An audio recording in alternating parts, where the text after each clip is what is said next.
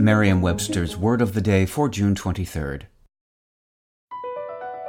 BP added more than $70 billion to the U.S. economy in 2022 by making investments from coast to coast.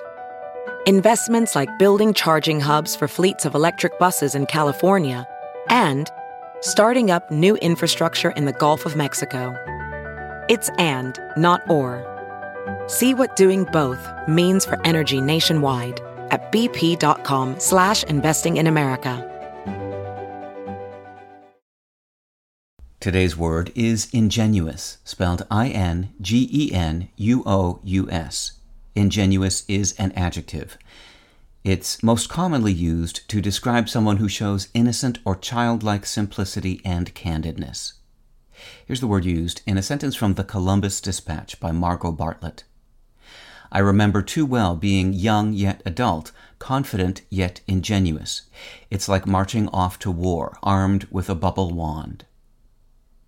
The word ingenuous is most often used to describe someone who has a childlike innocence and openness.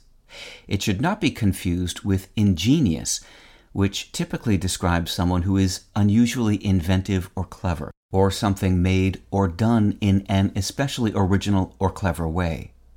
The words look very much alike, but sound different. Remember that ingenuous sounds like its linguistic relation genuine, while ingenious sounds like genius, despite the fact that there is no etymological connection between those two words. With your Word of the Day, I'm Peter Sokolowski.